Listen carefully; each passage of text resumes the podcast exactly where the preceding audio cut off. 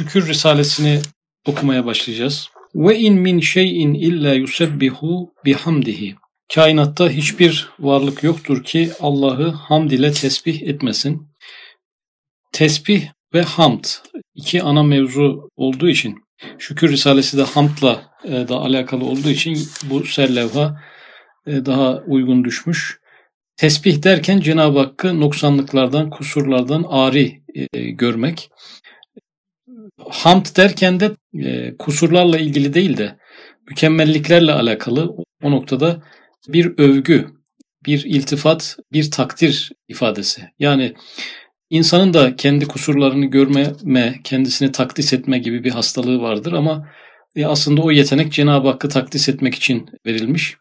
İnsanın da kendisini övme, kendisini yüceltme gibi bir e, hastalığı vardır. Fakat o da Cenab-ı Hakk'ı yüceltme, hakkı olan yüceltmeyi Cenab-ı Hakk'a yönlendirme yönüyle bu yetenek e, kişiye verilmiş.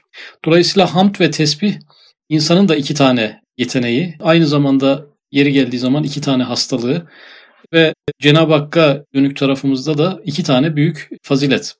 E, dolayısıyla bu ayetle başlamış olması, İsra suresinin 44. ayetiyle başlamış olması konumuzla da ilgili. Kur'an-ı Mucizül Beyan tekrar ile, Kur'an-ı Mucizül Beyan şükürle alakalı tekrar tekrar gündeme getirdiği mesajlar var. Kur'an-ı Kerim demedi, Kur'an-ı Mucizül Beyan dedi. Yani mucize bir beyan, insanı takatini aşan bir ifade, belagat biçimi Kur'an-ı Kerim. Eğer ki şükrü bu kadar çok vurguluyorsa demek ki burada çok büyük bir hakikat var demektir. Gelişi güzel tekrar yapmaz Kur'an-ı Kerim. Bir mevzuyu çok tekrar ediyorsa ya insanların o konuda büyük bir ihmali vardır veya insanların unutabileceği bir meseledir veya önem sıralamasında çok ilerlerde bir meseledir. Bugün konuştuğumuz şükür de çok önemli bir kavram olduğu için tekrar ile gelmiş Kur'an-ı Kerim'de. Bu tekrar eden ayetlerden bir kısmını üstadımız seçerek buraya almış. Efela yeşkurun. Efela yeşkurun. Hala şükretmezler mi? Hala şükretmezler mi? Bu Yasin suresinin hem 35. ayetinde hem de 73. ayetinde geçmiş aynı ifade. Ve senecziye şakirin. Şükredenleri elbette mükafatlandıracağız. Le in şekertum le ezidennekum. Bu da İbrahim suresinin 7. ayeti. Şükrederseniz elbette daha çok veririm. Belillahi fa'bud ve kun mineşşakirin. Yalnız Allah'a kulluk et, şükredenlerden ol. Beş tane ayet-i kerime ile şükrün önemi öncelikle vurgulandı. Gibi ayetlerle gösteriyor ki Halik-i Rahman'ın ibadından istediği en mühim iş şükürdür. Bir aracıyla yaratmamıştır. Halıkı Rahman ama etrafımızdaki yaratımların Cenab-ı Hakk'ın insana olan şefkatinden dolayı yaratıldığını bilmemiz gerekir. Rahmetinden dolayı, merhametinden dolayı olduğunu bilmemiz gerekir. Bir mecburiyetten olmadığını bilmemiz gerekir. Biz kendi varlığımızı düşünelim öncelikle. Biz olsaydık da olurdu, olmasaydık da olurdu. Bizim olmamız bize bir şefkatin ifadesidir. Cenab-ı Hak bizi besleseydi de olurdu, beslemeseydi de olurdu. Beslemeseydi ölürdük yani ama besliyor olması bize olan bir merhametinin, şefkatinin ifadesidir. Dolayısıyla etrafımızdaki nimetlerin Cenab-ı Hakk'ın mecburiyetinden dolayı değil, şefkatinden ve merhametinden dolayı var oldukları ve o yüzden bu kadar çok oldukları e, ifadesini hatırlamak gerekir öncelikle. Halik-i Rahman'ın ibadından istediği en mühim iş şükürdür en mühim iş. Şimdi burada tabi dinin temel vazifeleri, insana düşen e, temel konularını düşününce aklımıza tevhid gibi büyük bir vazife gelebilir. Namaz insanın e, borcu ve en büyük vazifesi gibi gelebilir. Anne babaya hürmet gibi e, birçok önde gelen faziletler var aslında.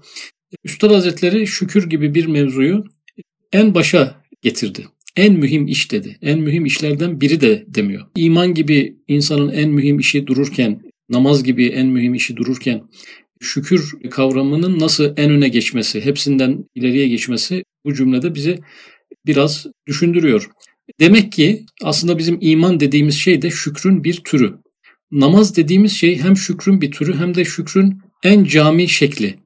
aslında üst başlık şükür olmuş oluyor. Yani iman etmek aslında nankörlükten kurtulmak anlamında bir şükür. E, namaz kılmak, Cenab-ı Hakk'ın verdiği nimetlere nezaketsizlik yapmamak en azından bir teşekkür etmek babından bir şükür. Dolayısıyla insandan beklenen en mühim iş burada şükür. Ve şükür çok yüksek bir kavram. Her şeyi içine, bütün vazifeleri içine alan bir kavram. En mühim iş diyor. Bu iş kelimesine vazife anlamını da yükleyebiliriz. En e, mühim vazife. Diğer vazifeler arasında en öne geçen bir vazife. Düşünün ki bir insanın şükrü yok. Fakat diğer vazifelerini yapıyor.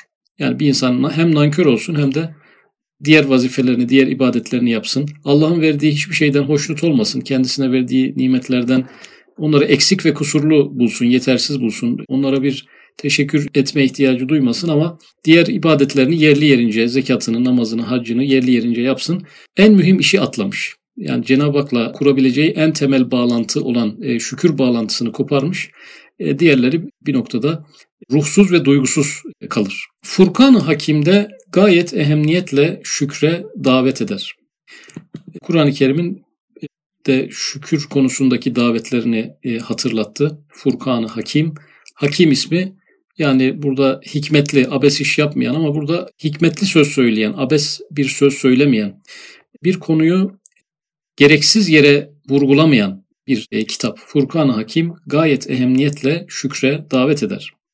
Ve şükür etmemekliği nimetleri tekzip ve inkar suretinde gösterip febi eyye rabbiküme tukezziben fermanıyla Sure-i Rahman'da şiddetli ve dehşetli bir surette 31 defa şu ayetle tehdit ediyor. Şükürsüzlüğün bir tekzip ve inkar olduğunu gösteriyor.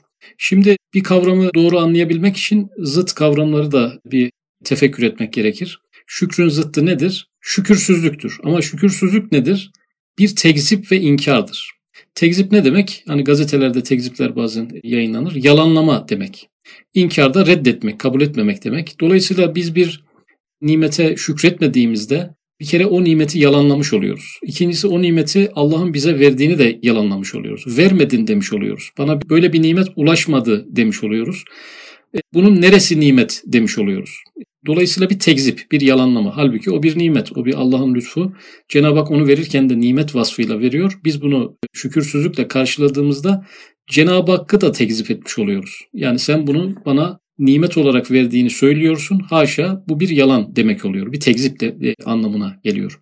Ve inkar olduğunu gösteriyor. Burada şükür konusuna demek ki inkar kelimesi yani görmezden gelme, yok sayma bir insanın bize olan diyelim bir iyiliğini e, görmemek, görmezden gelmek, hiç yapmamış gibi düşünmek, bir teşekkür bile etmemek karşı tarafı rahatsız eder. Biz de böyle bir duruma düşsek belki biz de rahatsız oluruz.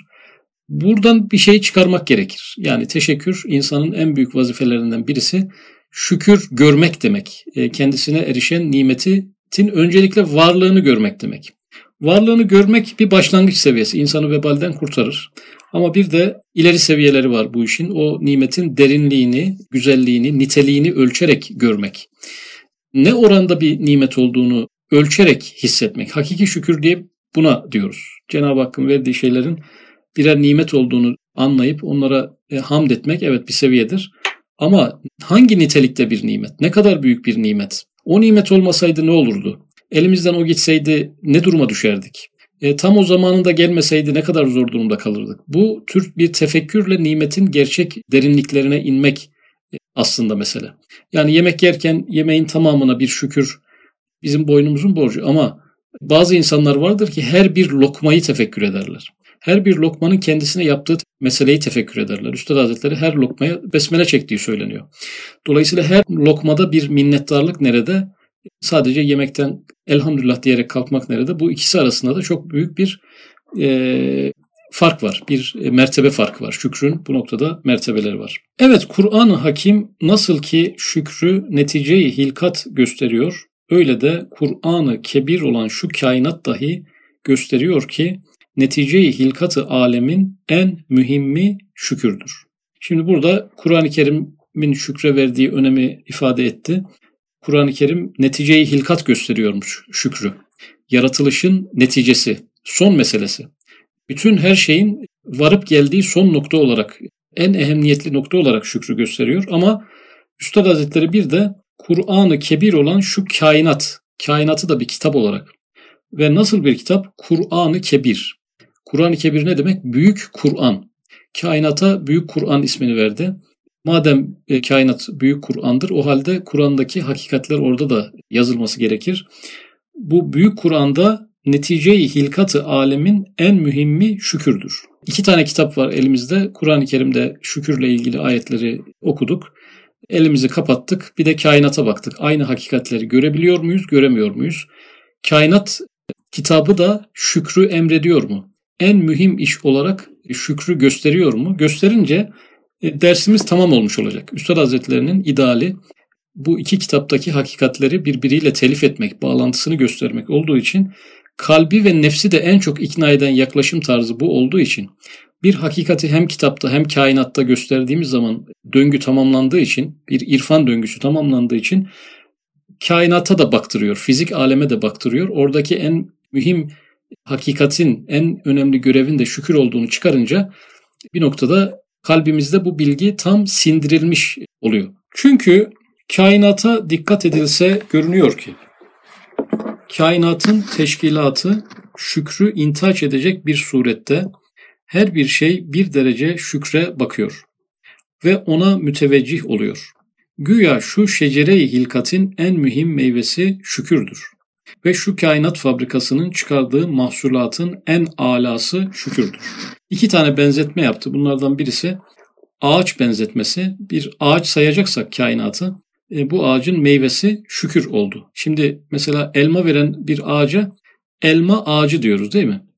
Portakal veren bir ağaca portakal ağacı diyoruz. Üzerinde hiç portakal olmasa bile biz ona portakal ağacı diyoruz. E, şu an yok ama ileride vereceği için. Kainatta e, madem ki en son noktada her şey dönüyor dolaşıyor şükre sebebiyet verecek meyveler verdiğine göre kainata bir şükür ağacı diyebiliriz. Kainatın ilk noktası yani o o büyük patlama diyebileceğimiz belki ilk noktadan itibaren geldiği her netice bir şükrü netice verdiğine göre kainat ağacına şükür ağacı diyebiliriz. Kainat ağacının verdiği meyvelerin en mühiminin de şükür olduğunu görebiliriz. İkinci benzetme de fabrika benzetmesiydi. Fabrika ürün veriyor. Fabrikadaki bütün hadiseler o ürünün doğru verilmesiyle alakalı ve kainat fabrikası bir noktada son verdiği ürün şükür ürünü. Bu fabrika örneği şöyle önemli. Eğer ki ürün bozuk çıkarsa veya çıkmazsa yani e, bir fabrika düşünün ki herkes görevini yapıyor ama ürün bozuk çıkıyor veya çıkamıyor. E, bir otomobil fabrikası düşünelim. Yani yöneticilerde, çalışanlarda, işçilerde herkes güzel bir e, görev yapıyor. Fakat bir aşamadaki bir görevlinin kusuru sebebiyle araba üretemiyor. Şimdi araba üretemeyince araba fabrikası daki bütün emekler, bütün çalışmaların bir anlamı da olmuyor yani. Çünkü fabrika ürün için e, kurulur. E, acaba bu ürünün verilme aşamasındaki kritik hatayı kim yapıyor? Şimdi insan da böyle bir varlık. Aslında kainat fabrikasının son ürünü insana kadar geliyor. İnsan şükre çevirecek. Ve son hamle bitmiş olacak. Döngü tamamlanmış olacak. İnsan bu hatayı yaparsa, onu şükre çeviremezse bütün kainat atıl duruma düşer. Kişinin kendi hususi kainatı e, zayi olmuş olur ve dolayısıyla kainattaki bütün varlıkların hukukuna da onların da hakkına girmiş olur. Dolayısıyla burada fabrika örneği iyi bir örnek. Ürün aksamasını hissetmemiz bakımından. Çünkü hilkati alemde görüyoruz ki mevcudat-ı alem bir daire tarzında teşkil edilip içinde noktayı merkeziye olarak hayat halk edilmiş. Bütün mevcudat hayata bakar, hayata hizmet eder, hayatın levazımatını yetiştirir. Demek kainatı halk eden zat ondan o hayatı intihap ediyor. Şimdi bundan sonra okuyacağımız birkaç paragraf kainat fabrikasının meyvesi şükür cümlesinin e, altına bir imza olsun diye kainat incelemesine girişildi. E, kainattaki en mühim hakikatin hayat oldu. Çünkü hayat her yerde yok. Hayatın bir damlası bile aranıyor uzayın derinliklerinde. Bir türlü bulunamıyor. Bir hayat var ki her şeyden üstün. Bu kainat demek ki hayat meyvesini vermiş öncelikle. Veya kainatı süzersek hayat hakikatine ulaşabiliriz. Kainattaki en değerli tecelli hayat tecellisidir. En değerli. Öncelikle ona ulaştık. Şimdi biraz daha daraltacak konuyu. hayatı da daraltalım. Bir hayatı süzelim acaba neye ulaşacağız? Sonra görüyoruz ki zihayat alemlerini bir daire suretinde icat edip insanı noktayı merkeziyede bırakıyor. Adeta zihayatlardan maksut olan gayeler onda temerküz ediyor. Bütün zihayatı onun etrafına toplayıp ona hizmetkar ve musahhar ediyor. Onu onlara hakim ediyor. Demek Halik-i Zülcelal zihayatlar içinde insanı intihab ediyor, alemde onu irade ve ihtiyar ediyor. Şimdi kainattaki en değerli tecellinin hayat olduğunu anladık. Hemen bu sefer hayat sahiplerine odaklanalım. Bitkiler de hayat sahibi, hayvanlar da hayat sahibi, insanlar da hayat sahibi. Bunlar arasında bir inceleme yaptığımızda hepsinin insana hizmetkar ve musahhar olduğunu anladığımızda şunu anlıyoruz. Cenab-ı Hak kainatı yaratırken hayatı hedeflemiş veya hikmet yapmış diyelim, maksat yapmış diyelim, ilahi bir maksat. Hayatı da insan hayatını üstün bir hayat olarak yapmış. Diğer hayat sahipleri insana hizmetkar olduğuna göre e, bu e, varlıklar arasında en önemli varlık insan görünüyor. Kainatta insanın kullanmadığı, insana hizmetkar olmayan, insanın faydalanmadığı hiçbir şey yok. İnsan hakim olmuş, hakim edilmiş, halife edilmiş kainattaki bütün varlık ve e, kanunlara ve diğer canlılara, diğer hayat sahiplerine. Demek ki Cenab-ı Hakk'ın seçimi insandan yana. İnsanı seçmiş. Sonra görüyoruz ki alemi insaniyet de belki hayvan alemi de bir daire hükmünde teşkil olunuyor ve noktayı merkeziyede rızık vaz edilmiş. Bütün nev'i insanı ve hatta hayvanatı rızka adeta taaşşuk ettirip onları umumen rızka hadim ve musahhar etmiş, onlara hükmeden rızıktır. Şimdi insanları da inceleyelim. Acaba insanın diğer varlıklara hakimiyeti gibi insana hakim olan bir şey var mı? İnsanı böyle parmağında oynatan, emrine alan, kendisine hadim eden, hizmetkar eden bir şey var mı? Varmış. Neymiş o? Rızık. Rızık insana hükmediyormuş. İnsana e, onlara hükmeden rızıktır diyor. İnsanı umumen rızka hadim ve musahhar etmiş. Şimdi dolayısıyla bütün hayatı düşündüğümüz zaman, insan hayatını düşündüğümüz zaman her şeyin izahı rızıkladır. Yani biz şu an niye İstanbul'da oturuyoruz? Bir altını e, mevzunun indiğimiz zaman rızık hakikati çıkar. Başka insanlar niye başka şehirdeler? Biraz daha incelesek yine rızık hakikati çıkar. Bazı şehirler bazı yerlere niye kurulmuş? Rızık meselesi çıkar. Oradan ya su geçiyordur ya ürünler daha boldur oradan. Sen şu anda yani dünyadaki uçaktaki bütün insanları hayal edelim. Şu an havada uçan. E, bunlar niye o anda uçaktalar? Hemen altına biraz baksak rızık meselesi çıkar. Dolayısıyla rızık öyle bir hakikattir ki e, bütün kainata halife kılınmış, her şey onun emrine verilmiş, insanı emrine almış. Dolayısıyla e, yeni bir hakikate ulaştık. Kainatta hakim, patron durumda. Patron kim? Rızık. İnsan hareketlerine göre, rızka göre. Demek ki rızka ulaştık. Yani kainatta en değerli kavrama ulaştık. Herkesi parmağında oynatan, herkesi kendi uğrunda hizmetkar kılan, etkilemediği hiç kimseyi bırakmayan, hükmetmediği hiçbir insan, hiçbir insanı bırakmayan, boşluksuz bir şekilde hakim olan bir kavrama ulaştık. Rızkı da o kadar geniş ve zengin bir hazine yapmış ki hadsiz nimetleri camidir.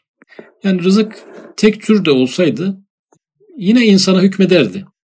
Tek tür bir gıda, insanın bütün besin ihtiyaçlarını karşılayacak şekilde bir karışım düşünelim. Cenab-ı Hak sadece onunla bütün insanları yine hükmü altına alırdı. Yine o bizim patronumuz gene o olurdu. Ama onu da geniş bir, zengin bir hazine olarak e, ortaya koymuş. Hatta rızkın çok envaından yalnız bir nevinin tatlarını tanımak için insan lisanda kuvve-i zaika namında bir cihaz ile mat'umat adedince manevi ince mizancıklar konulmuştur. Demek kainat içinde en acip, en zengin, en garip, en şirin, en cami, en bedi hakikat rızıktadır. Şimdi insan dilini düşünelim. Tat alma organımız milyonlarca ayrı tadı birbirinden ayırt edebiliyor. Bizi rızka aşık etmek için olmuş bu. Halbuki dört tane tat, beş tane tat alabilecek şekilde dilimiz e, yaratılmış olsaydı o milyonlarca çeşit gıdanın da bir hükmü kalmayacaktı. Hepsi aynı kategorilerde bir lezzet verecekti. Fakat Cenab-ı Hak bizim tatlarla e, o rızkın hükmü altına girmemizi ayrıca bir perçinlemiş. Açlıkla ayrıca bir perçinlemiş. İştihayla ayrıca bir perçinlemiş. Yani bizi onlara adeta bağımlı e, kılmış, bağlı kılmış, onlarsız yapamaz hale getirmiş. Dolayısıyla neden insanı bu kadar yoğun bir ilişkiye sokmuş? Çünkü e, kainat içinde en acip, en zengin, en garip, en şirin, en cami, en bedi hakikat rızıktadır. Çünkü bu rızık kavramı şükre sebebiyet veriyor. Aslında biz gıdalara bu göbekten bağlanışımız, perçinli bir şekilde onunla ilişkilendirilmiş olmamız, şükürle de perçinleşmiş olmamız anlamına geliyor. Şükür hakikatiyle içli dışlı olalım bu kainatın en mühim işi olan şükrü yapmakta zorlanmayalım, sürekli hatırlayalım diye bizi yoğun bir ilişki içerisine sokmuş rızık hakikatiyle. Şimdi görüyoruz ki her şey nasıl rızkın etrafında toplanmış ona bakıyor. Öyle de rızık dahi bütün envaıyla manen ve maddeten, halen ve kalen şükür ile kaimdir, şükür ile oluyor, şükrü yetiştiriyor, şükrü gösteriyor. Çünkü rızka iştiha ve iştiyak bir nevi şükrü fıtridir. Ve telezzüz ve zef dahi gayrı şuuri bir şükürdür ki bütün hayvanatta bu şükür vardır. Yalnız insan dalalet ve küfür ile o fıtri şükrün mahiyetini değiştiriyor, şükürden şirke giriyor. Şimdi en üst kavram olarak rızık ortaya çıkınca rızkın da yani rızıklar da şükürle kaim, şükürle ayakta duruyor şükür ile oluyor, şükrü yetiştiriyor, şükrü gösteriyor. Yani o e, şükre sebebiyet veren maddeler, gıdalar, rızıklar onlar da şükürle büyüyorlar. On, şükür ne demek burada? Bir noktada lezzet demek. Yani her şey kendisi olmaktan memnun ve razı. E, bir ağaç düşünelim. Ağaç olmaktan memnun, arı arı olmaktan memnun, bal yapmaktan memnun. Bal yaparken şükrediyor. E, lezzet aldığı için. Bütün hayvanlar, e, insanın rızkı durumundaki hayvanlar, onlar da şükürle ayaktalar. Kendi varlıkları şükürle devam ediyor. Onlar kendisi olmaktan memnunlar. Dolayısıyla bizim rızka olan iştiha ve iştiyakımız onların da bize olan e, iştiyak ve iştahıyla karşılanıyor. Dolayısıyla burada insan fıtri lezzetler dediğimiz yani gayri şuuri tad almak bir şükürdür. Hayvanlar dünyasında zaten şükre bilinçleri olmadığından dolayı lezzet almaları şükür yerine geçiyor. İnsanın lezzet almaları da şükür yerine geçer. Gayri şuuri, şuursuz bir şükür. Ama Cenab-ı Hakk'ın bizden beklediği şey şuurlu bir şükür. Yani bedenimiz ister istemez şükür içerisinde. Aldığı lezzet anında o lezzetin kendisi şükür olmuş oluyor. Ama Cenab-ı Hakk'ın bizden beklediği bilinçli bir tefekkür içerisinde bir şükür. Fakat insan şükrün mahiyetini değiştiriyor, şükürden şirke giriyor. Şükrün mahiyeti o fıtri lezzetler bu sefer o maddelerin kendisinden biliyor. O maddeleri veren e, zatı görmediği için, ona karşı kör olduğu için bir elmanın lezzetini elma ağacından bilerek şirke giriyor. Kendisine lezzet veren her şeyi e, onun en görünen esbabına vererek her seferinde şirke giriyor. Dolayısıyla şükür ne oldu burada? Tevhid yerine geçti. Şükürsüzlük şirk yerine geçti. E, ve müşrikin veya ehli dalalet ve küfrün yaptığı şey aslında her gördüğü maddeyi bir şükür kaynağı, bir lezzet kaynağı, bir mutluluk kaynağının kendisi olarak görerek bütün evreni bir şirk mekanizmasına çevirmesi. Dolayısıyla aldığı lezzetler gayri şuuru birer şükür olsa bile hepsinin e, boşa gitmesi, şükür hesabına değil de şirk hesabına gitmesiyle e, neticeleniyor.